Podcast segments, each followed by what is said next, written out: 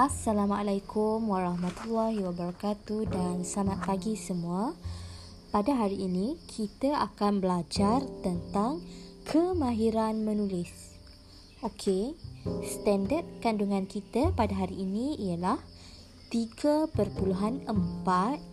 iaitu menulis untuk menghasilkan sesuatu penulisan secara terancang. Manakala standard pembelajaran kita pula ialah 3.4.1 iaitu menulis kerangka karangan dengan menyusun dan menganalisis isi penting secara terancang. Jadi, hari ini kita akan belajar tentang kerangka karangan.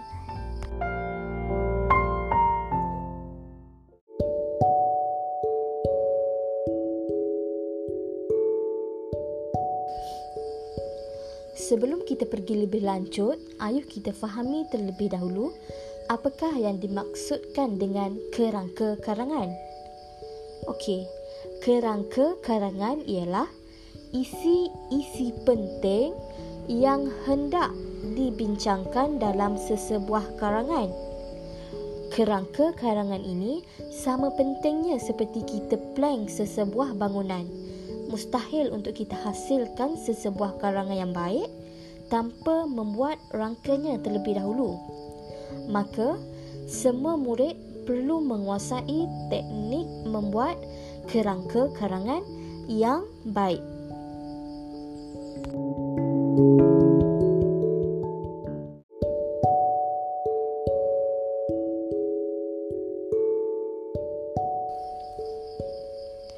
Baiklah kerangka karangan. Mengapa kita perlu tulis kerangka karangan? Murid-murid perlu tahu kepentingan menulis kerangka karangan.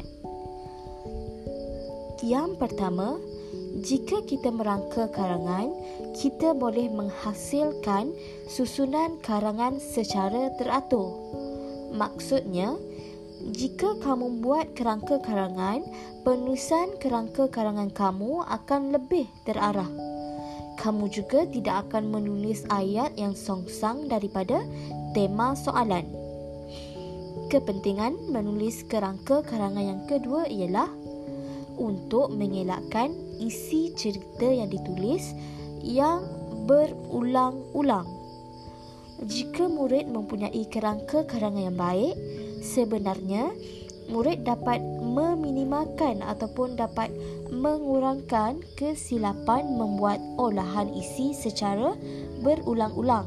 Secara tidak langsung, isi lain boleh ditambah dan dipelbagaikan dalam karangan tersebut. Kepentingan menulis rangka karangan yang ketiga ialah menjadi garis panduan untuk mengembangkan dan menyusun isi cerita agar teratur dan menjadi lebih menarik. Dengan ini, idea sampingan cerita boleh diselitkan menyebabkan karangan tersebut menjadi lebih menarik minat orang membaca. Okey, penting tak penting kerangka karangan ni? Semestinya penting sangat.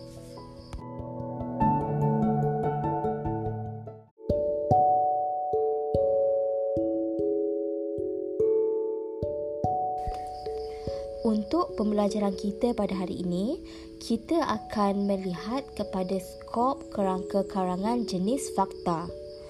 Karangan jenis fakta ini memerlukan murid menjelaskan sesuatu isu dengan hujah-hujah yang logik dan bernas bukti dan contoh yang sesuai juga perlu disertakan bagi menyokong isi-isi yang dikemukakan. Jom kita lihat contoh kerangka perenggan isi untuk karangan jenis fakta.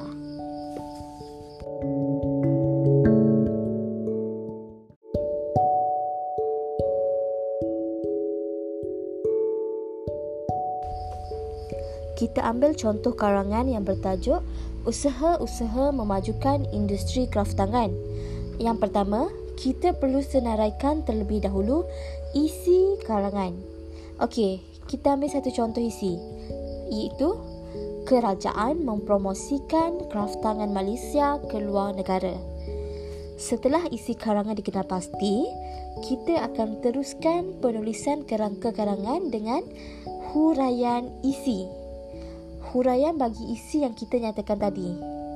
Contoh huraian isi ini ialah masyarakat luar masih belum mengenali kraftangan negara kita. Mula-mula tadi kita bagi isi kerajaan mempromosikan kraftangan ke luar negara kenapa perlu promosikan keluar negara? Kamu tulis huraian isi yang bersesuaian.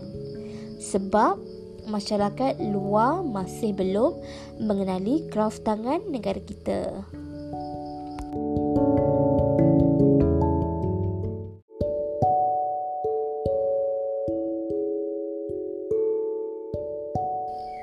Okey, langkah kerangka perenggan isi karangan yang seterusnya ialah nyatakan contoh macam mana kerajaan nak promosikan kraftangan ke luar negara. Contohnya, kerajaan boleh mengadakan promosi secara besar-besaran melalui media masa. Seterusnya, kita teruskan dengan huraian contoh. Iaitu, kraftangan negara semakin dikenali oleh pelancong asing. Apabila sudah mengadakan promosi secara besar-besaran, maka huraian contohnya ialah negara akan semakin dikenali oleh pelancong asing.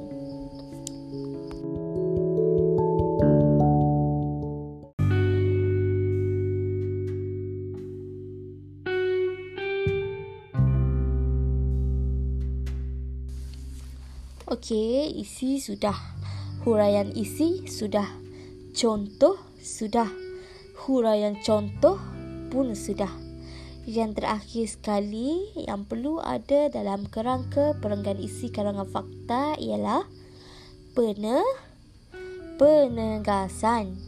Contoh penegasan ialah kerajaan memainkan peranan penting dalam memajukan industri kraft tangan.